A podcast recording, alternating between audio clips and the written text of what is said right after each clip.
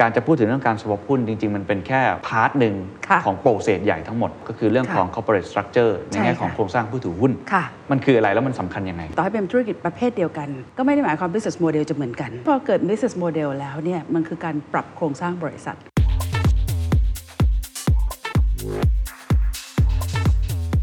SB วันนี้เขา develop ตัวเองมาถึงจุดที่เขาค่อนข้างจะโอเคละเขาเลยเปิดบริษัทใหม่เพื่อโครงสร้างใหม่ เพราะว่ามันเปิดทั้งวิธีคิดทั้งบอร์ดเมมเบอร์ทั้งอะไรต่างๆ มันก็เลยต้องเกิดโครงสร้างที่ต้องแลกหุ้น ครับ เพราะว่างั้นไม่แฟร์กับคนที่อยู่เดิม คุณถือหุ้นบริษัทอะไรต้องอย่าลืมว่าคุณเป็นเจ้าของนะ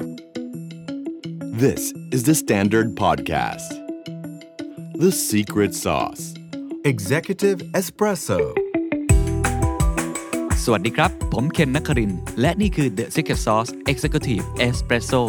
สรุปความเคลื่อนไหวในโลกเศรษฐกิจธุรกิจแบบเข้มข้นเหมือนเอสเปรสโซให้ผู้บริหารอย่างคุณไม่พลาดประเด็นสำคัญ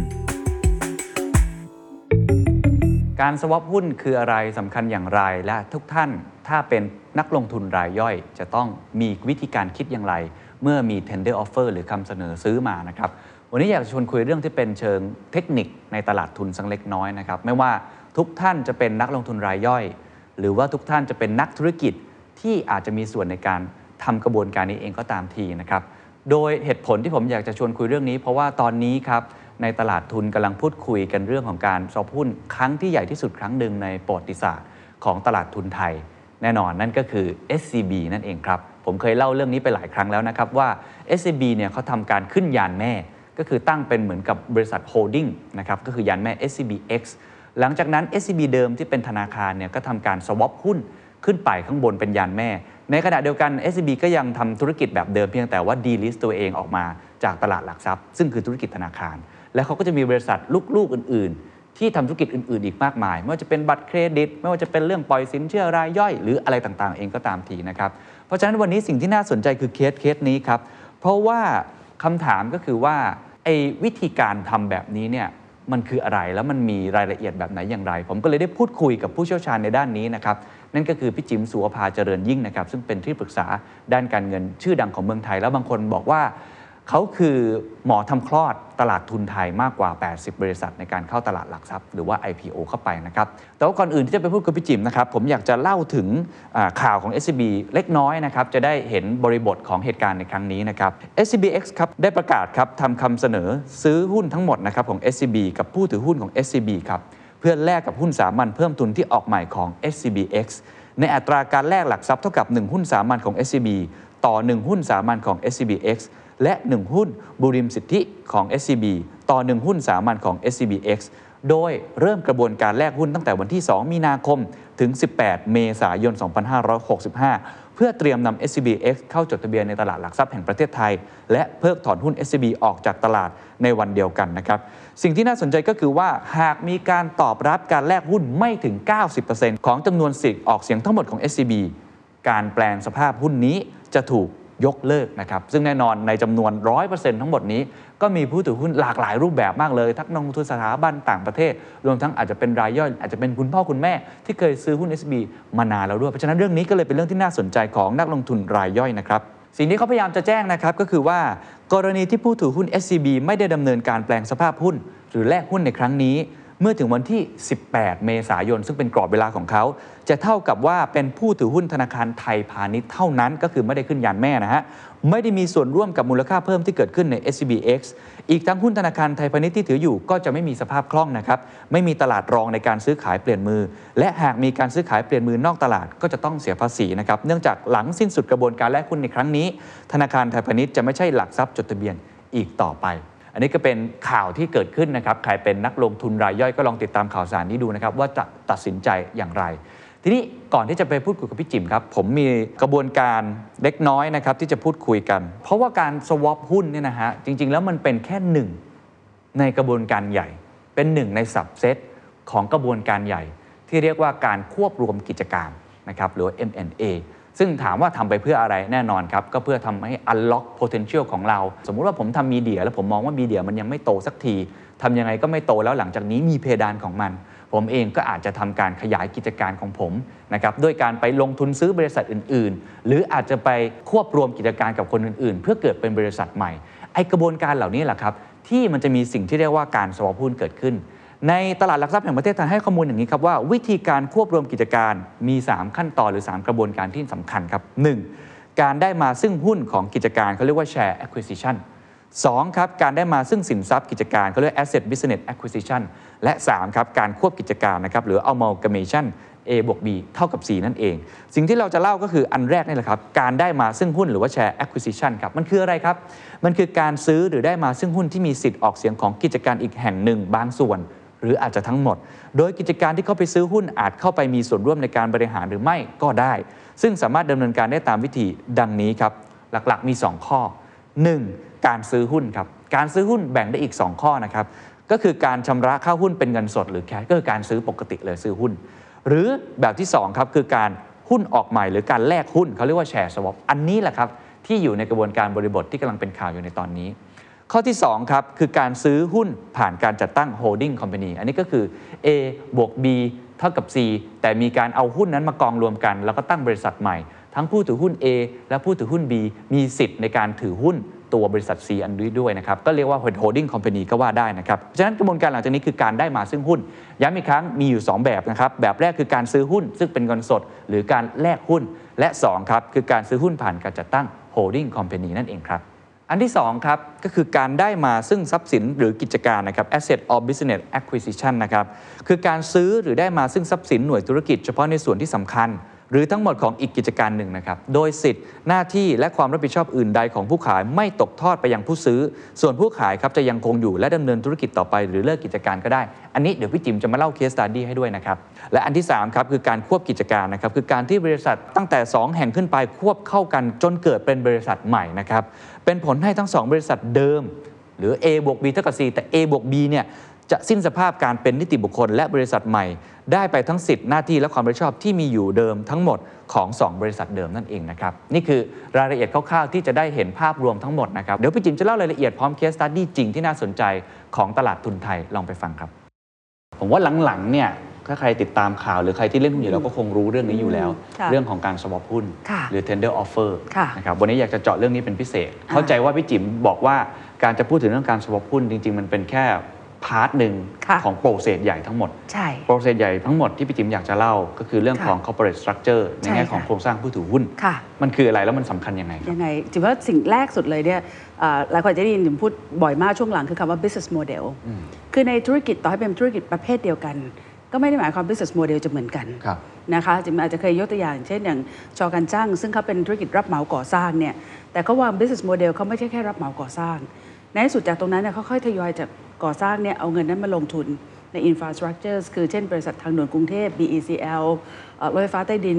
แบมในที่สุดก็ merge กันเป็น BEM นะคะหรือแม้กระทั่งการลงใน CK Power Thai Tap Waters วันนี้ด้วยโครงสร้างนั้นเนี่ยทำให้สัดส่วนรายได้ นะคะของชอการช่างรับเหมาเนี่ยพอร์ชั่นอาจจะไม่ถึง 50%หรือขนาดเดียวกันอาจจะเจออย่างวันอี ครับ ของพี่บอยนะคะซึ่งก็น่าจะน่าคุยมาก ครับ เอ่อโครงสร้างของวันอีเนี่ยถึงแม้จะมีเอ่อช่องโทรทัศน์ต่างๆ มีอะไรเงี้ย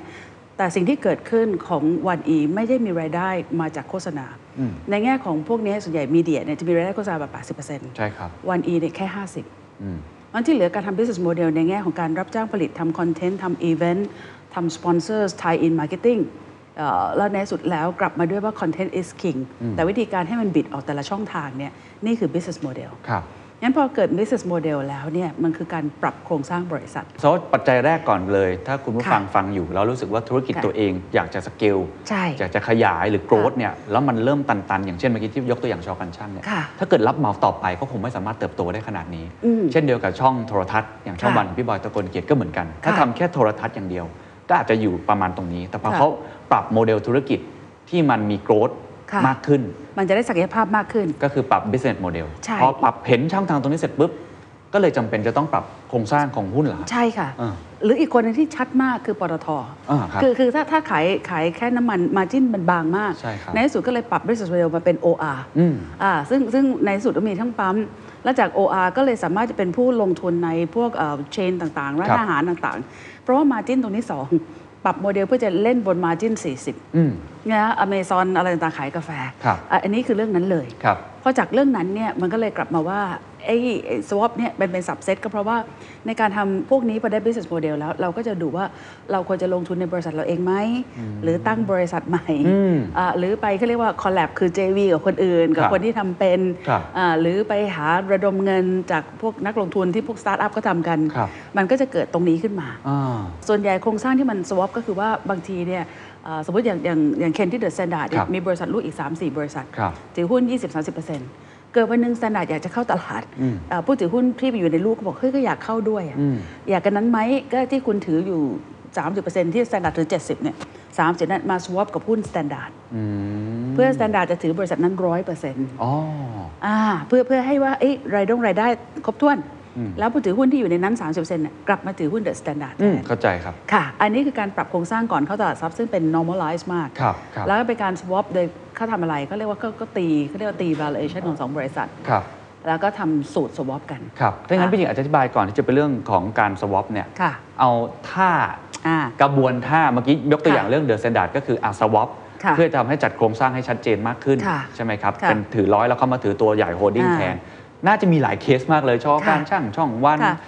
ไมเนอร์อะไรต่างๆ ค่ะ เนี่ยมันมีกี่กระบวนท่าเหรอครับในการปรับกระบวนท่าโครงสร้าง หลายกระบวนท่ามาก ครับ อย่างวันอีนี่ถือว่า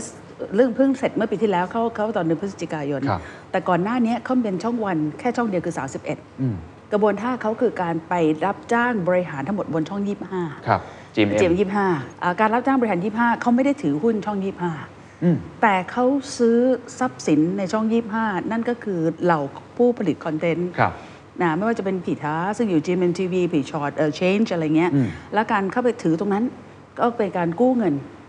ในสัดส่วน 2,000 เพื่อถือบริษัทนี้ ครับ พอถือเสร็จปั๊บพอได้เงินจาก IPO ก็เอาเงินไปใช้หนี้ เหมือนเป็นการใช้กระบวนการในการทำ corporate restructures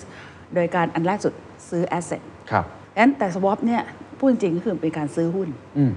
ใช่ไหมคะคือซื้อซื้อหุ้นเข้ามา แต่การซื้อหุ้นโดย swap เนี่ยแทนที่ใช้เงินซื้ออแลกด้วยหุ้นตัวเอง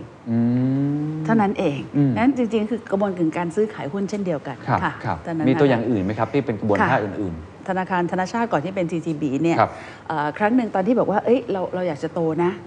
อ่าสิ่งที่จะโตเนี่ยวันนั้นก็มีทุนธนชาตอยู่ในตลาดหลักทรัพย์ และมีธนาคารธนชาตอยู่ในตลาดหลักทรัพย์ การโตเนี่ยเอ่อตัวธนาคารธนชาตก็ต้องกระจายหุ้นไป ครับ ให้กับเอ่อเยอะแยะอยู่แล้ว ถ้าเอาใครมาถืออีกเอ่อหมายถึงตอนนั้นเราถือ 75ผู้ถือหุ้นรายย่อยอยู่ 25 เอาใครเข้ามาถือถ้าเขาถือ 49 เรากลายเป็น minority เลย อืมใช่ อ่างั้นสิ่งที่เกิดขึ้นคือ 1 delist ๆ อ๋อดีลิสต์ออกไปเลย ดีลิสต์ออกมาเลย การดีลิสต์ของธนาคารธนาชาติก็คือทางตั้งโต๊ะซื้ออันนี้ซื้อก่อน พอซื้อเสร็จปั๊บ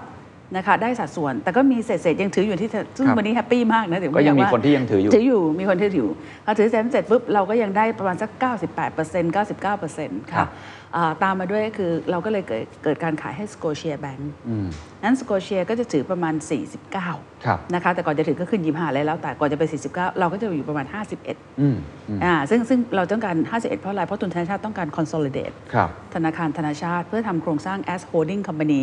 ถือบริษัทที่เป็น operation bank ครับ นะคะนี่นี่คือลักษณะอย่างนั้น ทีนี้การเข้ามาแทนที่เราสวอปไปสโกเชียจ่ายสตังค์ค่ะอ่าจ่ายสตังค์เพื่อซื้อ 49 อืมอืมอืม แต่แล้วพอซื้อ 49 เนี่ย ตอนนั้นเราอยากจะโตเป็นแบงก์อันดับ5 ครับ สิ่งที่ตามมาเราก็เลยต้องมองว่า เอ๊ะ ถ้าเราโตก็ต้องรอประมาณร้อยปีเหมือนไทยพาณิชย์จะโต นั่นก็เลยเกิดการไปเออฟเฟอร์ที่จะซื้อธนาคารนครหลวงไทย ครับ ก็คือการเข้าไปบิดซื้อธนาคารนครหลวงไทย พอได้มาเสร็จแล้ว โอ้ กระบวนการเขาเรียกว่า EBT อาจจะสับแสงเยอะหน่อยนะ ครั คะ บ คือ entire business transfer คือเอามาแล้วควบมาทั้งหมดของธนาคารนครหลวงไทย ครับ ส่งผลให้ธนาชาติก็ขึ้นตอนนั้นก็ขึ้นขึ้นที่6นะคะ แล้ววันนี้ก็รวมกับเอ่อฐานไทยไปใหม่ วันนี้ธนาคารก็ยังสามารถแสดงศักยภาพนะคะเป็นธนาคารอันดับ6แล้วธนาชาติที่ 7 ขึ้นมาที่ 6 อันนี้ ครั ก็ บ คือที่ 6 แล้วเป็นดาวรุ่งมาก ครับ ถ้ามีโอกาสลองคุยกับคุณปิติที่ TTB อ่านั่ นั่นก็เป็นอะไรที่โครงสร้างนี้ก็มหัศจรรย์มากกว่าจะมาเป็นวันนี้ ครับ เอ่อเรื่องแบงค์เนี่ยเราอาจจะไม่เคยได้ยินเรื่องราวเยอะแต่แบงค์เนี่ยถูกสั่งให้ควบรวมมาโดยตลอด อ่าครับ อ่าตั้งแต่นู่นอดีตศรีนครไปเจอกับอีกนครหนึ่งกลายเป็นนครหลวงไทย นครหลวงไทยมาเจอธนชาติกลายเป็นธนชาติ วันนี้ธนชาติเจอกับเอ่อ TTB ฐานไทยก็ อ่าก ลายเป็น TTB ครับ ฐานไทยอ่าอะไรอย่างเงี้ยคือเราจะได้ยินเรื่องราวแบบเนี้ยซึ่งกระบวนการในการเกิดตั้งแต่เพิ่มทุนแชร์สวอปบ้างเอ่อถือหุ้นบ้าง ถือทรัพย์สินบ้าง ครับ อัเนี้ยค่ะอันนี้คือการทำทั้งหมดนี้ก็เรียกว่าอะไรคือการปรับโครงสร้างธุรกิจ ครับ corporate restructure ครับ ะ โอเค เริ่มเข้าใจแล้วว่ามันมีหลาย ค่ะ กระบวนท่ามาก ใช่ ในการ corporate restructure ค่ะ ซึ่งผมต้องถามอย่างนี้ว่า แล้วไอ้ choice ที่จะเกิดการเอ่อ tender offer หรือการ swap หุ้นเนี่ยมันจะเกิดขึ้นเมื่อไหร่ ค่ะ ครับแล้วมัน ค่ะ คืออะไรกันแน่ครับ คืออะไรกันแน่ก็คือว่าเอ่อในแง่ถ้าอยู่ในตลาดหลักทรัพย์ เมื่อไหร่ที่มีการ move ของผู้ถือหุ้นเกิน 25%เช่นที่ 25 ที่ 50 ที่ 75 เนี่ย คนที่ move เกินตรงนั้น ต้องตั้งโต๊ะรับซื้อจากคนโดยทั่วไป อ๋อ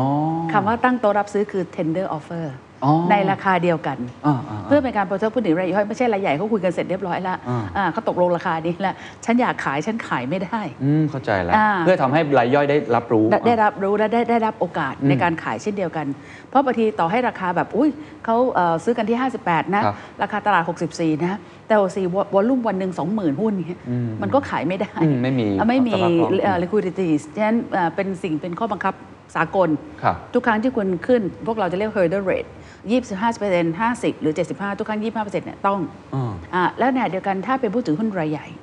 หรือคนที่เกี่ยวข้องเช่นเป็นกองงานเนี่ยคุณจะเพิ่มสักเอ่อหนึ่งสองหุ้นคุณต้องรายงาน อืม แต่ถ้าเป็นผู้ถือหุ้นคุณข้ามทุกๆ5%ต้องรายงาน อืม เพราะฉะนั้นมันก็จะมีช่องทางว่ามีการรายงานตลอด แต่เมื่อไหร่ที่คุณข้ามปั๊บ คุณต้องตั้งโต๊ะ tender offers อืม ทีนี้เวลา swap หุ้นอย่างเงี้ยมันเกินอยู่ละเกิคนรับ 25 ครับ งั้นเมื่อเกิดเอ่อการ swap หุ้นเอ่อในเรื่องราวที่ใหญ่ ในอดีตมีไหม เช่นสมัยก่อนเอิ่มปรึกษาอยู่ในตลาดเป็น operating company ครับ แล้ววันหนึ่งเป็นเอ่อ holding company มาก็มีการทำโครงสร้าง swap หุ้นกัน อืม นะคะเอ่อเคสเอ่อจิมว่าทั้ง 3 แบงก์อะเอ่อทั้งทิสโก้ฐานไทย แล้วก็เอ่อเกียรตินากินพัชระ ก็ทำโครงสร้าง structure ที่จะมีการ swap หุ้นกัน ครับ ค่ะเพื่อแลกกันอย่างนี้อยู่แล้ว ครับ นะคะงั้นเอ่อ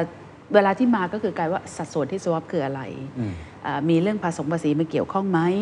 นะคะในแง่ว่าถ้าตัวบริษัทนั้นเป็นบริษัทนอกตลาดเนี่ยเอ่อบุคคลที่เป็นบุคคลธรรมดาเนี่ยอาจจะมีความเสี่ยงเรื่องภาษี อืม ส่วนใหญ่คนที่เลือกโครงสร้างสวอปหุ้นแบบเนี้ยมักทำในแง่เอ่อกับบริษัทที่อยู่ในตลาดหลักทรัพย์ หรือบริษัทที่เขาเรียกว่าเอ่อมูลค่าทางบัญชีไม่สูงนัก ครับ อ่าจะได้ไม่มีภาระภาษีมาก ครับ ทีนี้เอ่อการสวอปมันมีกี่รูปแบบครับ ก่อนที่เราจะไปกี่รูปแบบเราคงกลับมาว่าเอ่อทุนที่เหมาะสมของบริษัทแต่ละบริษัทควรหน้าตายังไง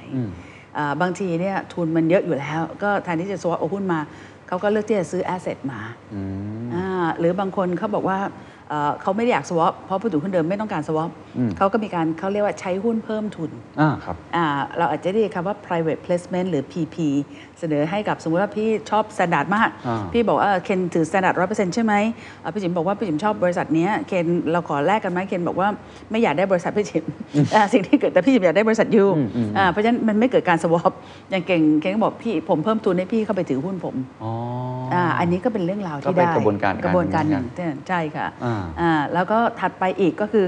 ในอดีตนั้นบริษัทหลักทรัพย์อยากโตก็อ๋อชอบโบรกเกอร์รายนี้ ก็ไปเทคหุ้นบริษัทนั้นแลกหุ้นกันอ่าไปถือจะได้ใหญ่ขึ้นทั้งคู่ บริษัทนั้นกลายไปเป็นจากเป็นลูกก็คืออาบริษัทนั้นอาจจะมีทุนร้อยเรามีทุน 300 แลกหุ้นกันคุณได้ 1 ต่อ 3 บริษัทเราก็จะกลายเป็นทุน 400 แล้วถือนั้นเป็นลูก แต่ปรากฏว่าพอสวอปเสร็จปุ๊บพนักงานมันไม่มา ด้วย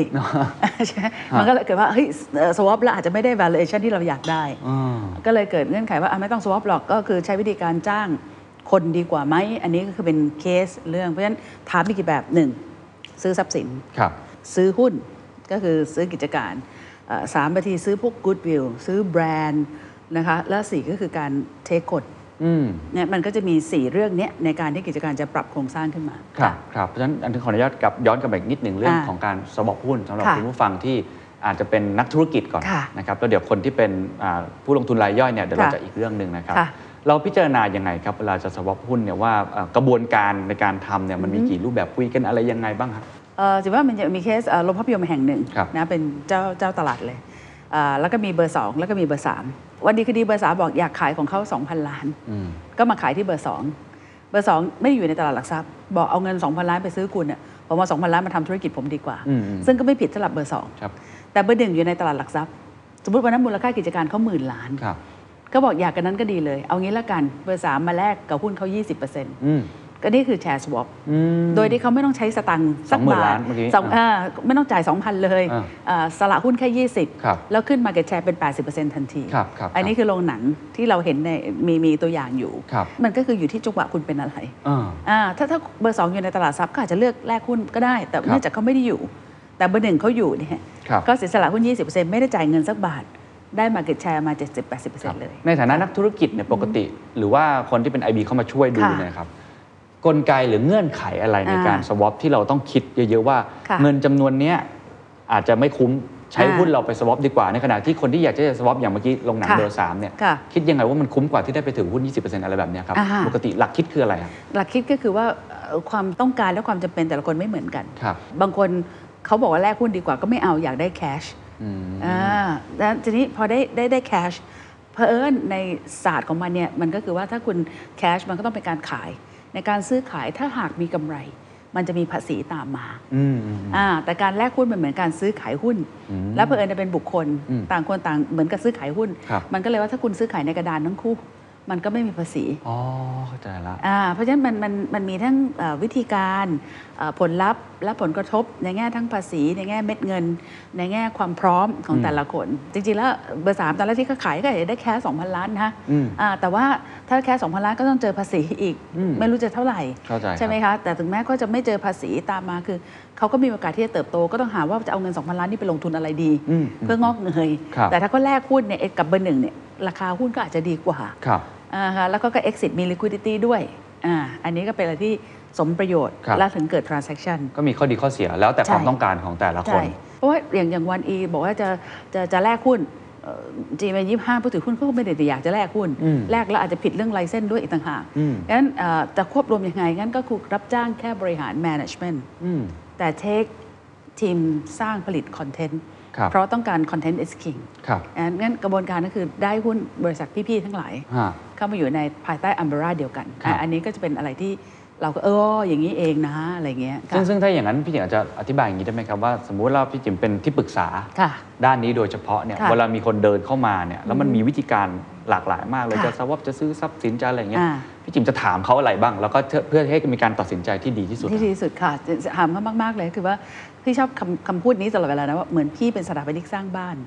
คำถามแรกที่พี่จะถามเจ้าของคือต้องการบ้านแบบไหนสองชั้นหรือสี่ชั้นอ่ามีสระว่ายน้ำมีห้องนอนกี่หลังอ่าแล้วอธิบายมาให้พี่ฟังให้หมดเลย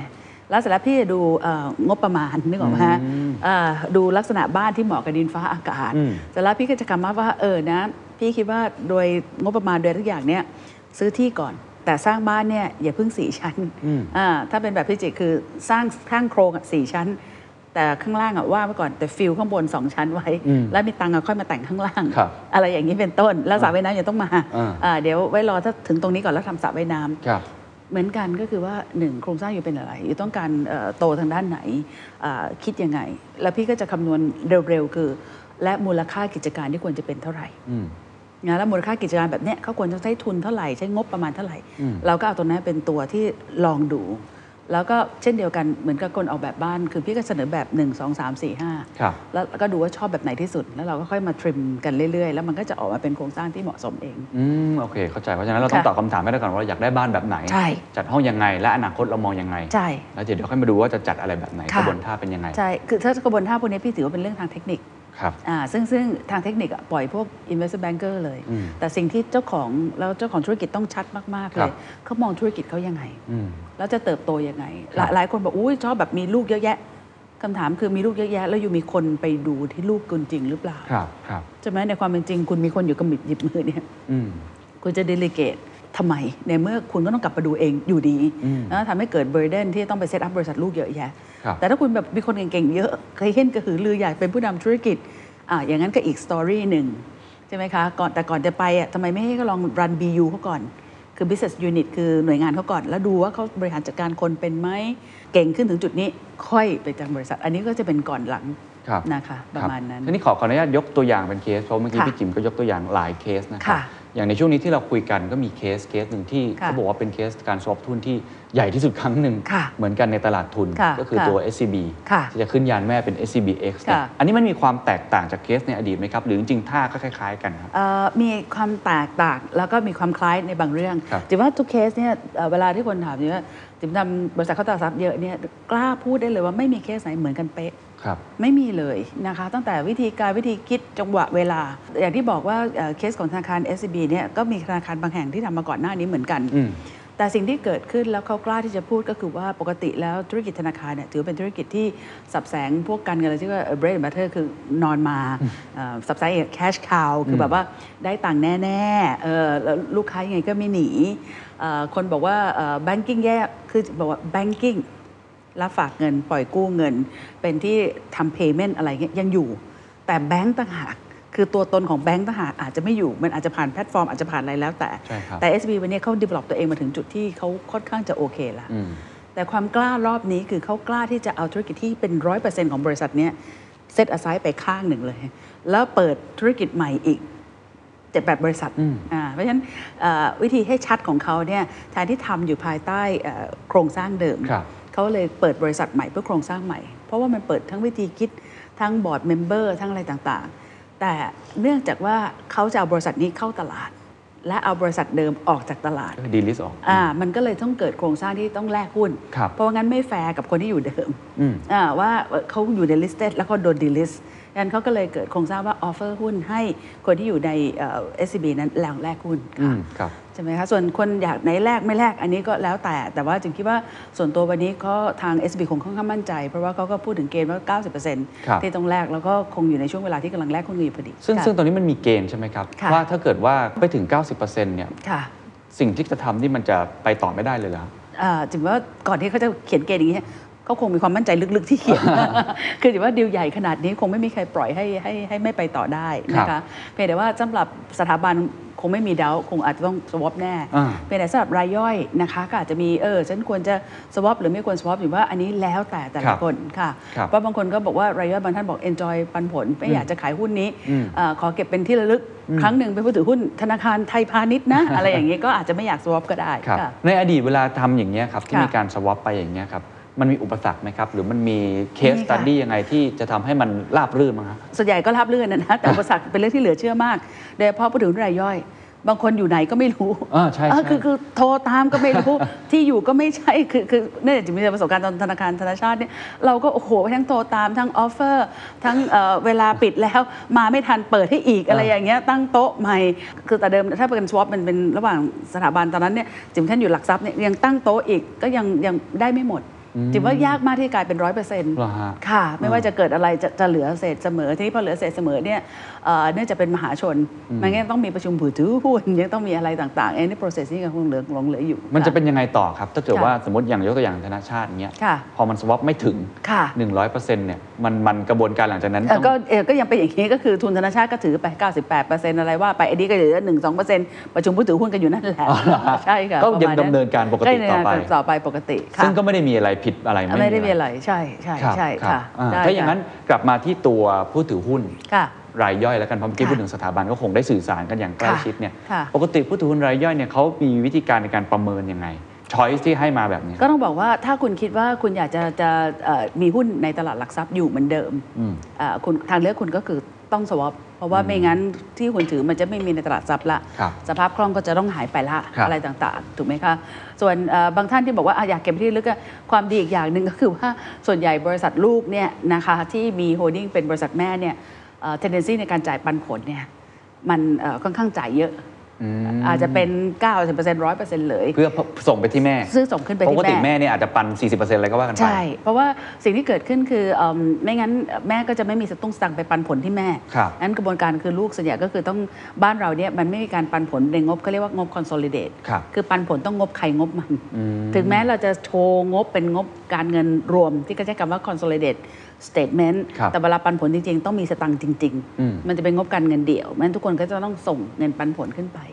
อันนั้นก็แล้วแต่ท่านแต่ว่าจะพิจารณาเป็นยังไง ครับ นะคะ แต่ถ้าเกิดว่าไปได้สวอปเนี่ยมันก็เหมือนได้ไปอยู่ในตลาดหลักทรัพย์เหมือนเดิม ใช่ แล้วก็ ใช่ อาจจะมีโกลด์สตอรี่ที่ตัวเอง อ่า เชื่อกับบริษัทบริษัทนั้น belief ใช่ ก็แล้วแต่เราว่าจะ แล้วแต่เรา ยังไง ชอบยังไง ใช่ค่ะ ใช่ โอเค ใช่ รับ ใช่ อ่ ค่ะ ทีนี้อ่าสุดท้ายแล้วกันนะครับ ค่ะ ตอนนี้เริ่มเข้าใจกระบวนการทั้งหมดแล้ว แล้วผมเชื่อว่าหลายคนก็คงจะมีการพิจารณาในมุมของ ค่ะ ตัวเองนะครับ ทุกครั้งที่ได้ยินข่าวหลังจาก ค่ะ มีการสวอปหุ้นเทนเนอร์เวอร์ก็เริ่มจะเข้าใจมากขึ้น อยากจะฝากอะไรสำหรับผู้ถือหุ้นรายย่อยแล้วกันที่เป็นคนธรรมดาทั่วๆไปเนี่ยนะครับนักลงทุนทั่วๆไปเนี่ยกับอ่ากระบวนการลักษณะแบบนี้ หรืออนาคตที่มีลักษณะแบบนี้เขาควรจะพิจารณาอะไรบ้างครับ ค่ะนิดเดียวถ้าฝากจากตัวเนี้ยเรานอกจากอย่างนี้เราอาจจะได้ยินอีกเรื่องคือเรื่องสปินออฟ อืม นึกออกไหมคะถือถือหุ้นเอ่อปตทอยู่ดีๆ ก็ได้รับออฟเฟอร์หุ้น OR มา อ่าครับครับครับ ใช่ไหมคะเพราะว่าอ้าวเขาเขาก็จะแยกธุรกิจที่อยู่ในแม่ออกไปเอ่อหลายคนไม่ยอมใช้สิทธิ์ ใช่ อ่าทั้งทั้งที่บอกว่า เอ๊ะเอ่อทำไมต้องใช้สิทธิ์ จริง ๆ แล้วต้องใช้สิทธิ์นะ ต้อง คะ ใช้สิทธิ์เลย มันถูก มันถูกคำนวณแล้ว อย่างเงี้ยไม่มี ไม่มีข้ออื่นเลย ควรจะใช้สิทธิ์ เหรอฮะ อ่าถ้าคุณไม่ใช้สิทธิ์ ก็ขายหุ้นก่อน มัน exercise สิทธิ์ เพราะราคาหุ้นมัน incorporate คือรวบรวมกับสิทธิ์อันนี้ไปแล้ว อืมเข้าใจแล้ว อ่ใช่ไหมคะ แต่ว่าถ้าคุณไม่ใช้สิทธิ์แล้วก็ปล่อยให้มัน x เอ่อวันใช้สิทธิ์ไปราคาก็ถูกดรอปลงมา มันมันมีหลายอันมากหรืออย่างบริษัทที่มีการเพิ่มทุนเอ่อจิมคิดว่าง่ายๆอย่างอีกบริษัทที่เพิ่มทุน 2 ต่อ 1 ใช้สิทธิ์ปั๊บ หุ้นยังไม่ได้แต่ราคามันถูก X ละพอหลัง X ปั๊บราคาจาก 30 บาทมันลงเหลือ Drop 10 กว่าบาทอ่าดรอปเนี้ยแต่จริงแล้วคุณมีหุ้นอีกเอ่อสองเท่าตัว รออยู่ข้างนอกที่ราคานี้ คุณถือหุ้นบริษัทอะไร ต้องอย่าลืมว่าคุณเป็นเจ้าของนะ ต้องติดตาม เออประธานโทษผู้หญิงเนี่ยคือสามีบอกให้ตังค์ไปซื้อเพชร ยังเดินเข้าร้านเพชรประมาณ 7-8 ล้าน เอ่ออะไรก็เรียกคาลิตี้กระหลงกระหลัดอะไร ฉันยังไปอ่านศึกษาจนเข้าใจ เพื่อฉันจะได้เพชรที่ดีที่สุดเอ่อคุณสามีบอกว่าภรรยายอมไม่ซื้อรถคันใหม่ โอ้โห เปิดแคตตาล็อกดูมหาศาลไปเทสเซอร์รัน ซื้อหุ้นก็เหมือนกันเป็นเจ้าของ ใช่ไหมคะไม่ไม่ได้ไม่ไม่ได้เป็นหน้าที่คนอื่นที่จะมาดูของที่เป็นของคุณ ครับ สิ่งที่อยากจะฝากก็คือว่าอันนี้เป็นของของคุณ คุณควรต้องใส่ใจ เมื่อไหร่มีการเปลี่ยนแปลงก็อุตส่าห์ทั้งส่งจดหมาย ลง PR ลงหนังสือพิมพ์ ไม่ได้รู้เรื่องเลย เขาจะใช้สิทธิ์วันไหนยังไม่รู้เลยเนี่ยเขาจะบอบถึงวันไหนเออแล้วบางคนบางทีเอ่อไม่ได้พึ่งโบรกเกอร์ด้วยเออหุ้นบางคนยังเป็นใบหุ้นอยู่เลย ไม่มีใครตามอย่างเงี้ยก็ต้องฝากนิดนึงนะ ครั คะ บ เอ่อจิมถือว่าการติดตามข่าวสารเนี่ยต้องติดตามให้ให้กระจ่าง ถ้าไม่รู้เรื่องเดี๋ยวนี้ทุกบริษัทเนี่ยจะมีฝ่ายงานที่เขาเรียกว่า IR Investor Relation นักลงทุนสัมพันธ์ นักลงทุนสัมพันธ์ใช่ คุณสามารถโทรไปถามได้ คุณสามารถคุยกับโบรกเกอร์ที่พอร์ตคุณอยู่ได้ ให้เขาอธิบายให้ฟัง ว่าถ้าเป็นเขาเขาจะใช้สิทธิ์ยังไง ครับ นะคะ แล้วสุดท้ายการตัดสินใจเป็นของคุณนะคะ อย่าปล่อยให้คนอื่นนะคะ มาทำให้การตัดสินใจคุณเนี่ยเอ่อไม่ใช่เป็นตัวของคุณเอง เพราะฉะนั้นคุณชอบแบบไหนก็เลือกแบบนั้นก็แล้ว ค กั รับขอถามต่ออีกนิดเดียวแล้วกันนะครับ ได้ค่ะ เผื่อจะเป็นความรู้ต่อ ค่ะ มีอะไรที่ส่วนใหญ่คนจะเข้าใจผิดไหมครับ ค่ะ เนี่ยอย่างเช่นมีการเนี่ยเสนอออปชันเสนอสิทธิ์อะไรต่างๆ ที่ อะไร สุดเลย รับ นะคะ คือวอร์เรนค่ะ อ้าว เข้าใจว่าเป็นหุ้นแม่หุ้นลูก ไม่รู้ว่าวอร์เรนมันมีครบกำหนดอายุเอ่อวันวันนี้วันสุดท้ายของการเอ็กซ์เซอร์ไซส์ ครับ วอร์เรนอาจจะประมาณ 8 บาทในกระดาน วอลเลนคืออะไรอธิบาย อ่าวอร์เรนต์คืออะไร วอร์เรนต์คือใบสำคัญแสดงสิทธิ์อ่าซึ่งเดี๋ยวนี้หลายบริษัทเขาแจกแทนเงินปันผลอ่าเช่นว่าเอ่อคุณถือหุ้นเท่านี้นะ คุณจะได้วอร์เรนต์เอา W 5อะไรเงี้ยเป็น ครับ กี่หุ้นไม่ได้จ่ายตังค์ละ ได้มาพันวอร์เรนต์เข้ากระดานมามันเทรดอยู่ 5 บาท ก็ 5,000 บาท ก็ไม่ได้ทำอะไร